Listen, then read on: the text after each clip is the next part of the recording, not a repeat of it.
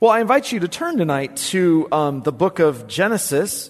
Uh, the book of Genesis. If you're visiting tonight, we have started a series on sexuality, holy sexuality.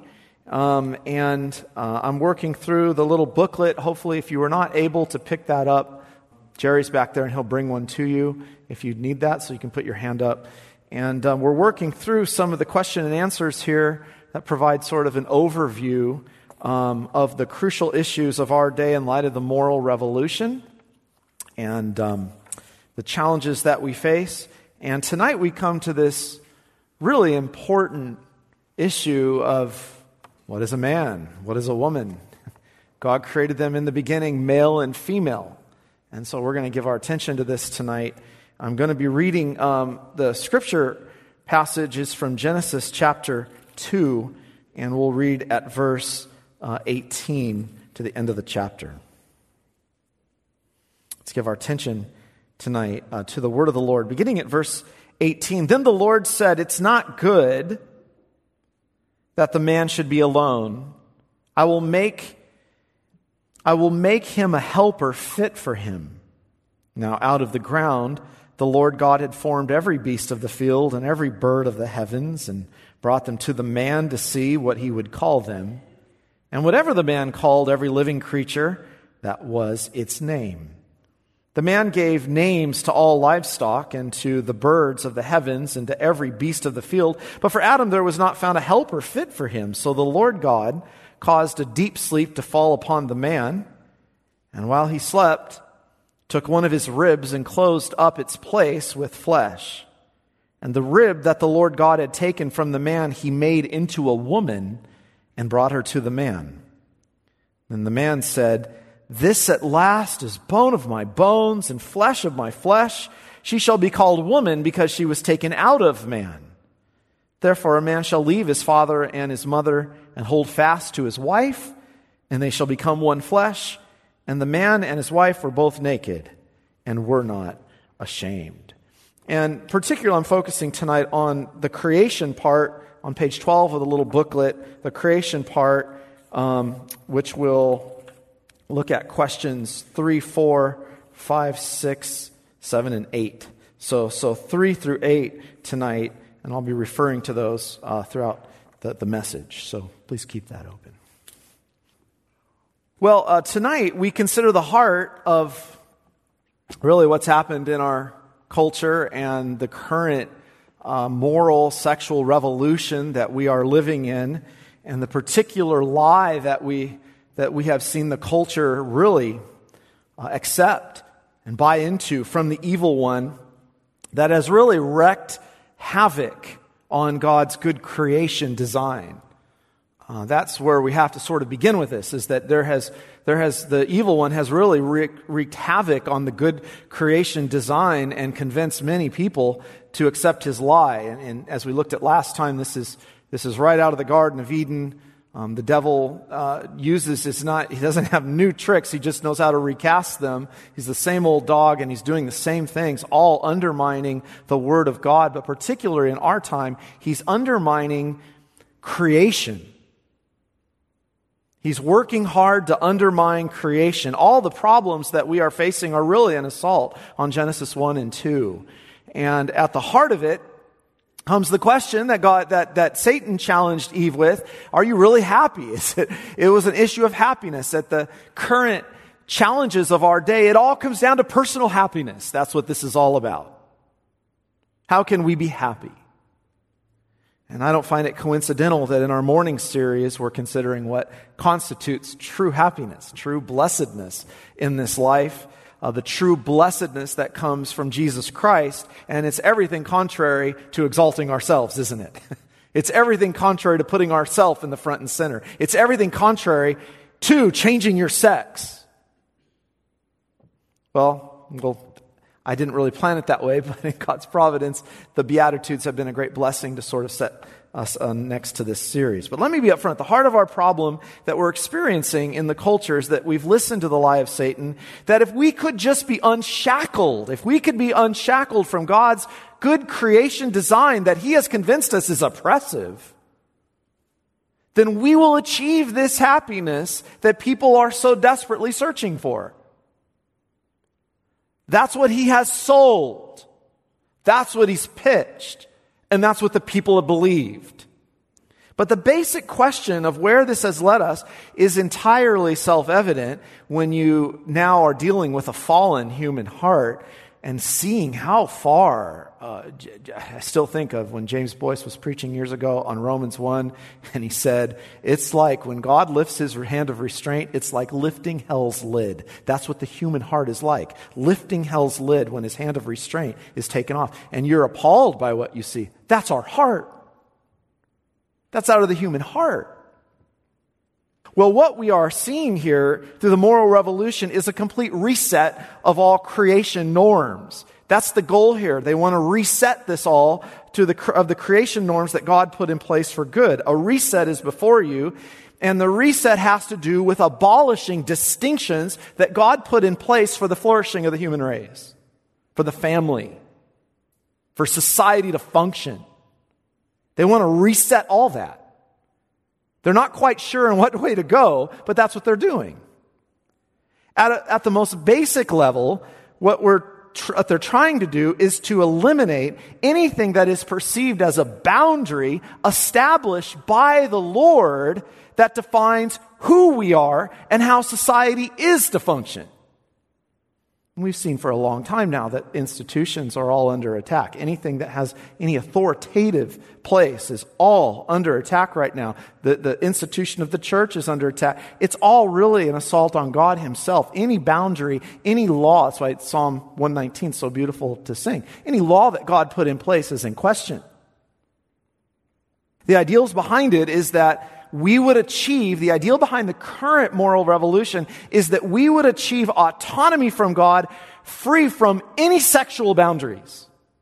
That's a scary thought, isn't it? Remember, in a post Freudian context, culture, Freud taught us that sexual liberation and the pursuit of all sexual desire, untethered from anything that would hold you back and constraint, is what society ultimately wants to achieve and should achieve. We have to appreciate this that the new ways of defining people in our moment through the letters LGBT, you know, uh, Q, TQ plus, we should look deeper at that. That's not really providing us new categories for people to live out their sexual fantasies. Behind it is to eliminate God's creation categories altogether. That's the goal. The end goal is to eliminate marriage altogether. The end goal is to eliminate who a man is, what a man is and what a woman is, to eliminate sexes as God made. That's the end goal to this. To live free from constraints without any constraint on our desires. That's what all this is. Consider where this has led us. Our, our, our, leaders now purposely no longer care to define what a man or a woman is. That's not ignorance. I, I, I really don't believe when our Supreme Court Justice was asked that question. I don't think it's ignorant. I think it's a purposeful choice to eliminate the definitions and categories. And the consequences are self evident. We now celebrate men dressing as women in the public square with the most disgusting sexual perversions possible all championed in the name of freedom. And our children are the primary targets in society. There's a sort of existential push to transition children uh, from their God assigned sex to encourage them to identify in whatever way they want. And with that now comes hormone blockers and genital mutilation to destroy the very bodies, good bodies that God gave them as male or female, to destroy their sexual organs that makes them male or female, to create, even as the end goal, an amorphous humanity. That is the satanic assault we're living through. The image to destroy the image of God in man, which includes how he made us as male and female. That's the time we're living. So I'm, I'm trying to, I don't know if I'm saying anything you don't already know, but it's helpful to work through this so that we have some kind of answer from the church on these issues. I don't, I'm not sure the church is doing and, being loud enough about these things. This is not good for, on its basic level, this is not good for neighbor.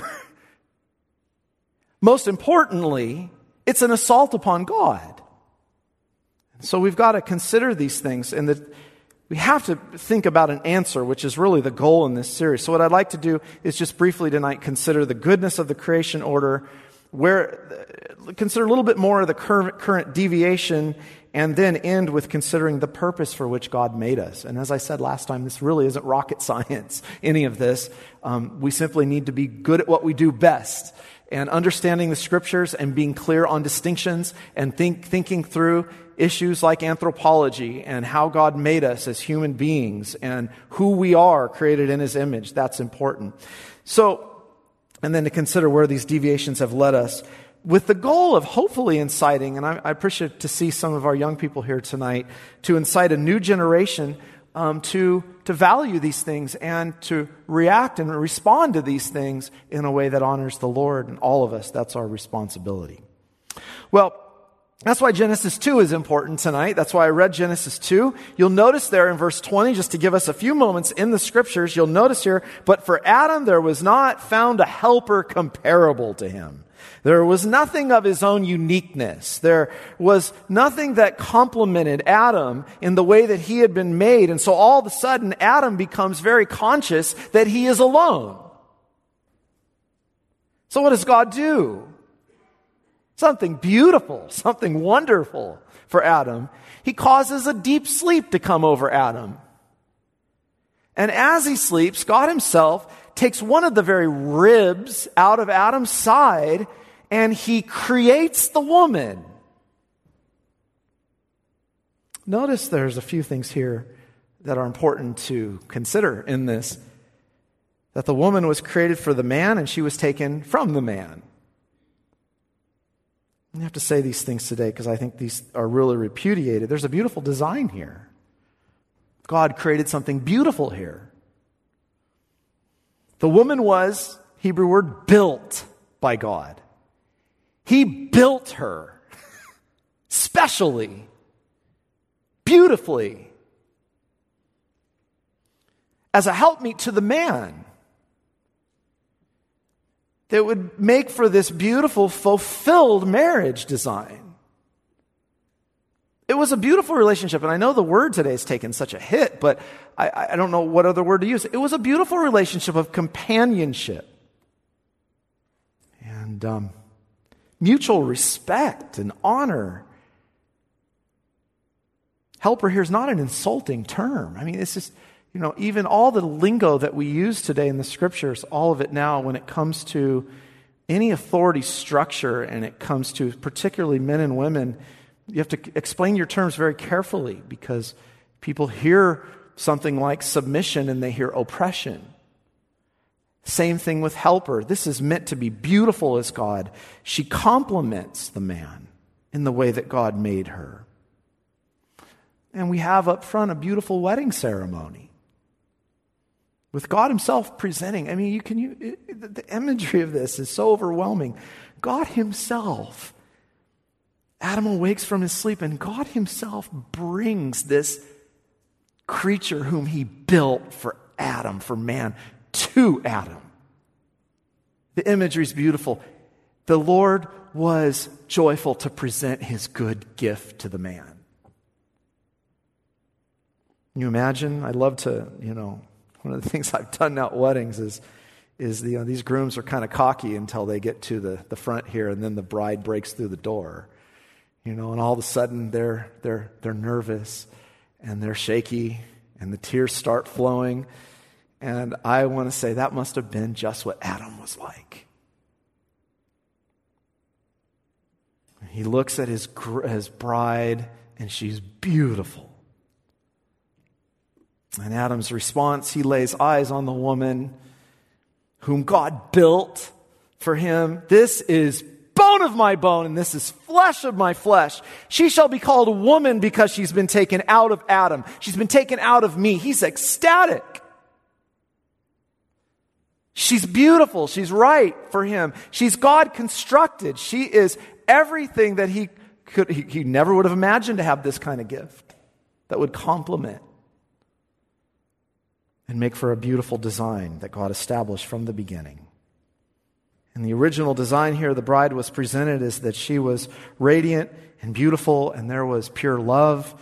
God, right then and there, sanctioned and established marriage as a lasting ordinance, creation ordinance. Creation ordinance that God established between a man and a woman for life. Concludes, therefore, a man shall leave his father and mother, and they shall be joined to his wife, and the two shall become one flesh. He will leave his home and cleave to his wife. The man and the woman are married, and God originally designed it that these two would become one. Because what God has joined together, let not man separate. What God has built, let not man destroy. What God has ordained, let no one tear down. And they were both naked, and there was no shame. What a what imagery that so far today it's just it's hard to even imagine this. There was harmony in the family. There was mutual respect and love and honor, nakedness. There's no sexual perversity. Imagery there is that of openness and trust. It was beautiful within that design. There was no need to protect their vulnerability and temptation with clothing. There was no improper lust. There was no shame. There was no abuse. There was a complete relationship of love and trust. That leads to the important question for our moment. You know, this um, um, question that we're dealing with tonight what is a man and what is a woman? I ask that because that seems to be the most ridiculous question of the catechism. When I was passing it to Dr. Godfrey, he said, I can't, do you really have to ask that question and answer? I remember, I don't know if you remember saying that to me. I remember that. Um, I said, Yeah, I, I think we do. I think we're there. Um, it's really shocking, isn't it? How many sexes did God make at creation? God made two sexes at creation. In the image of God, He created them male and female. He created them. That answer is taken right from Genesis 2. God had made two sexes at creation. In the image of God, male and female, He made them. But what is that, right? What, is the, what does that mean? And on the one hand, I don't think it's something that should be that overthought. this is part of the problem. It's pretty self evident. A man is a creature uh, created by God in God's image, who is, he's an adult human male. And a woman is a creature created in God's image, who is an adult human female. Great. Those are basic definitions of a man and a woman. The Bible maintains those distinctions uh, throughout. In fact, very clear. There was to be clear lines all throughout history, even from the, the law of God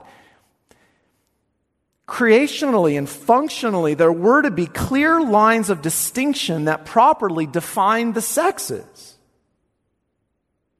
So take Deuteronomy 22. It deals with the issue of cross dressing,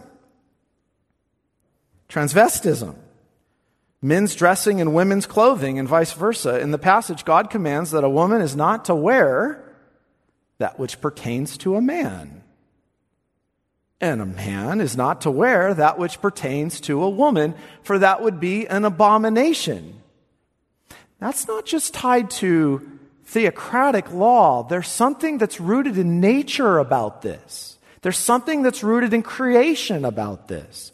The Hebrew root translated abomination means a disgusting thing. Why would it be so disgusting to the Lord? Well, because it would be against nature. It would be against a good, beautiful design he put in place for our benefit. It would be against creation as God made us. And the scriptures bear this out everywhere. There was this um, head covering controversy and authority controversy in Corinth. And Paul says something shocking that I'm not going into, but he says something shocking that I think illustrates the point. Does not nature itself teach you that if a man wears long hair, it's a disgrace for him? Now, you see how you could get in all kinds of trouble with that verse today. I'm not pulling out measuring and measuring men's hair. That's not what I'm doing right now. What, Paul's, what is Paul reacting to? There are cultural applications to this. In cultures, we know what defines a man and what defines a woman. Paul was simply saying there are things that mark a man as a man, and there are things that mark a woman as a woman, and these things should never be confused.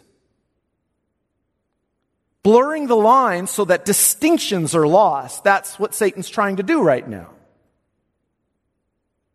My point is, is that God built into nature what a man is, and he built into nature what a woman is, and that is fairly self-evident, isn't it? That's the way God made us, especially physically, this bears that out. But now we're being pressed with something that has never happened in the history of the human race until about 1970. We have in recent years entered the category of gender into the discussion. When you go back to the 1970s, post 60s, which it all makes sense, it was the feminist movement that introduced gender as a new category in the pursuit of personhood. So in the 1970s, the feminist scholars adopted the term gender. Now, this is really important. Gender as a way of distinguishing socially constructed aspects of male and female differences from biologically determined aspects. Let me say that again. They adopted the term gender as a way of distinguishing socially constructed aspects of male and female differences, gender, from biologically determined aspects, sex. So, biological sex. We have always understood a female has, you know, two XX's chromosomes, a male has an XY chromosome. That defines biologically who is a male and a female. And all of you, when the doctor saw you, said that's either a male or that's a female. The category of gender was entered in in the 70s to take a hierarchical place over that, a place of authority over that, socially constructed sex designation tied to a social construct, they said, gender may be different depending on how somebody thinks of themselves or how they feel about themselves. And it may be different from who they are biologically. Now, I'm no scientist, but this is really basic stuff. this is really basic stuff. Can you make that kind of separation? Whatever, let me be clear what gender is saying, whatever internal feeling you have about who you are and your experiences of gender defines who you are, even if it's different from biological sex. And that leaves now this door open. This is the problem now, is it's left a door wide open to identify, and the identification labels don't stop now. Where, where are we going to stop? I mean, that's why now they're, they're encouraging children to identify as animals. The image of God has been obliterated. So if you're going to open this door to say you can identify to whatever you want to be based on your feelings, where does the end point to that? What we've done then is use gender as a new category of personhood separate from the biological category of sex in pursuit of a different sexual identity. That's what's happened.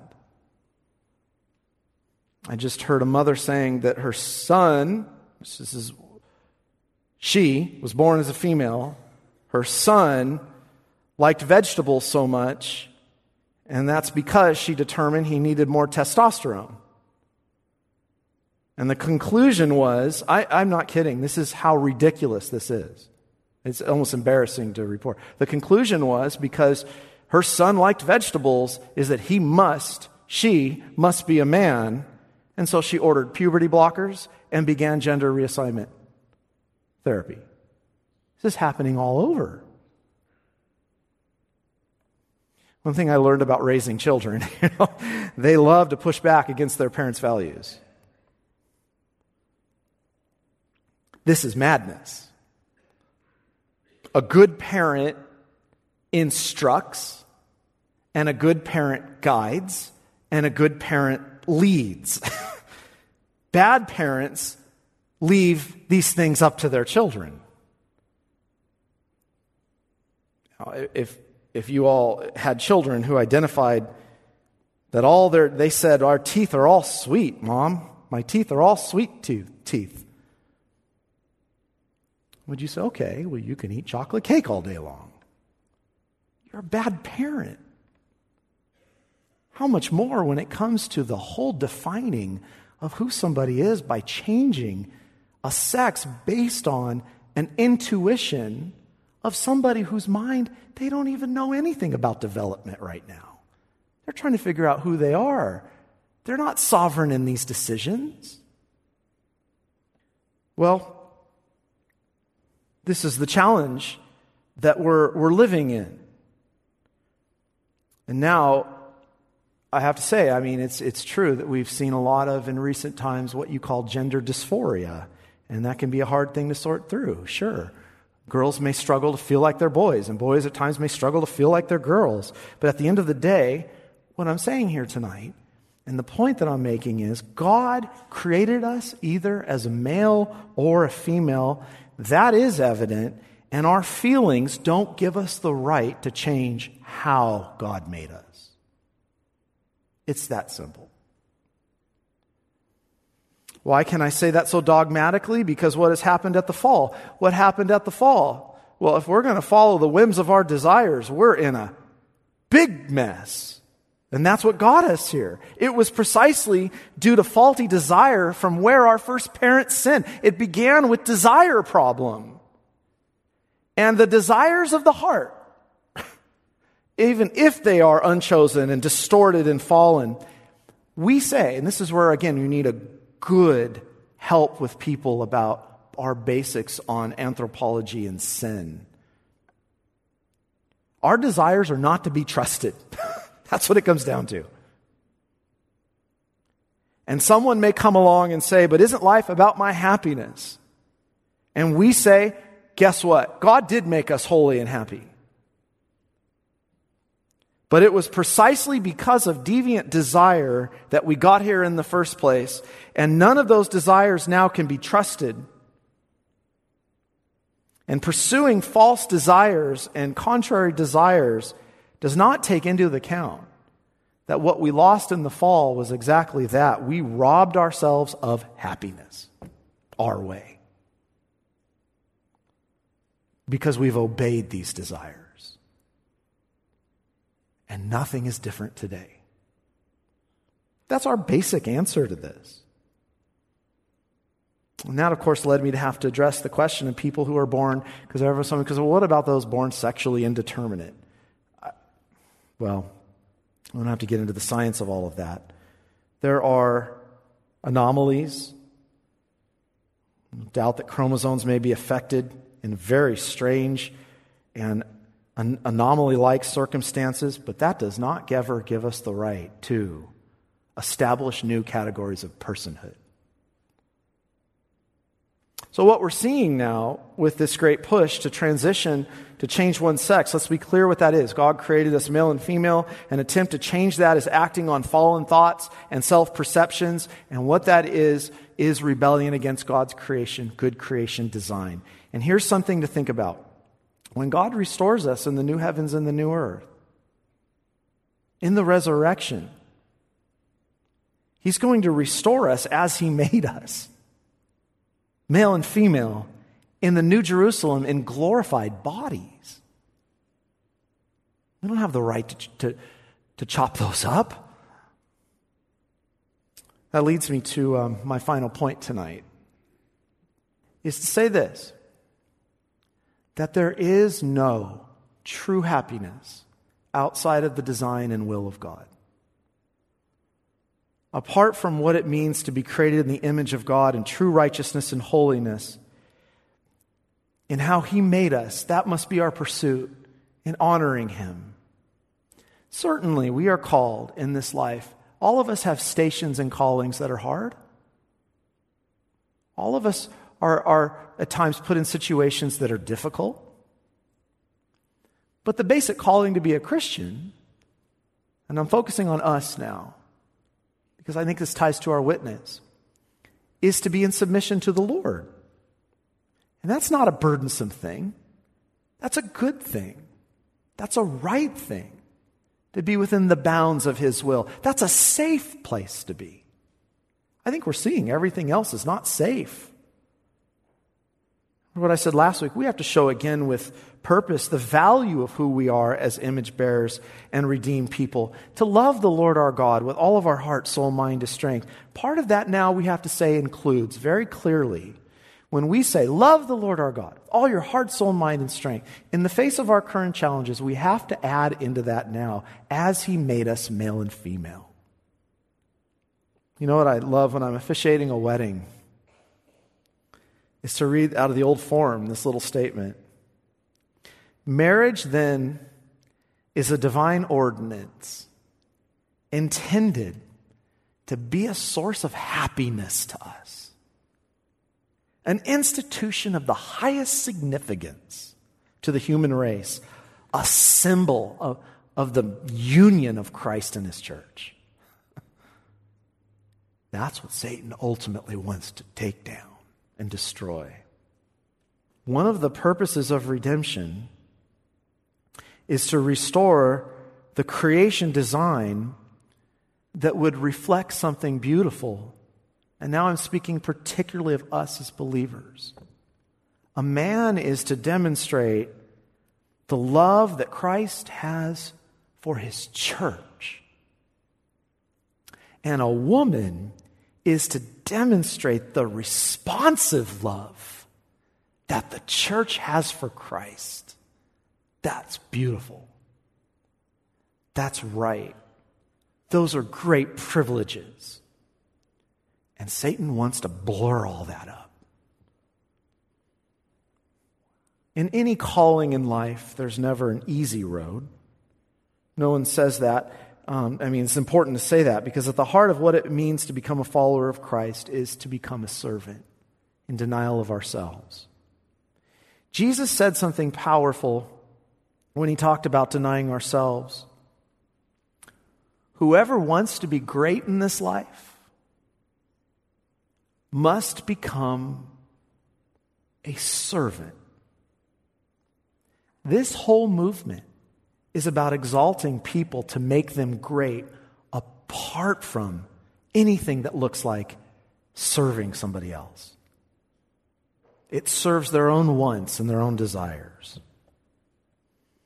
Jesus said this. He did not deny greatness or happiness can be achieved in this life. What he denied was that greatness or happiness could be achieved by exalting ourselves over God's will. Did you hear that? He did not deny that greatness and happiness can be achieved in this life. He denied that it could ever be achieved by exalting ourselves over God's will. Happiness follows when we're living for the true purpose that God made us. And we've got to help the world see that right now. That when we gladly submit to the Lord and His beautiful design as men and women, we in body and soul, as male and female, glorify Him. That's worth a lot today. That's worth a lot today. And that should be an encouragement to us. That's why we're going to go into marriage and next time what marriage is and how we love one another and serve one another, what the family is, how, how we, we care about each other in the family, and what the family, how it should be constructed, and all these challenges, even for singles, these are all answers to us. But tonight, it's enough to say, let us serve him as he gives us a true identity as male and females made in his image and renewed in Christ. And as we provide a witness to the world of God's good creation design, may that be something that we give great attention to in our lives and in our marriages that He established from the, be- from the beginning for our good in this beautiful design of marriage. When God blessed this, and male and female, He created them, and He blessed that union. I mean, we have confidence in the beautiful design He put in place for our good. We'll come back to this next week. Let's pray.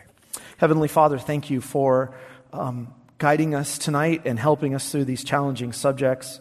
I pray, Lord, that you would help us to be discerning in these times and that we would be wise, that we would know how to conduct ourselves and give answers uh, to these people who ask us about the hope that we have, maintaining a good witness.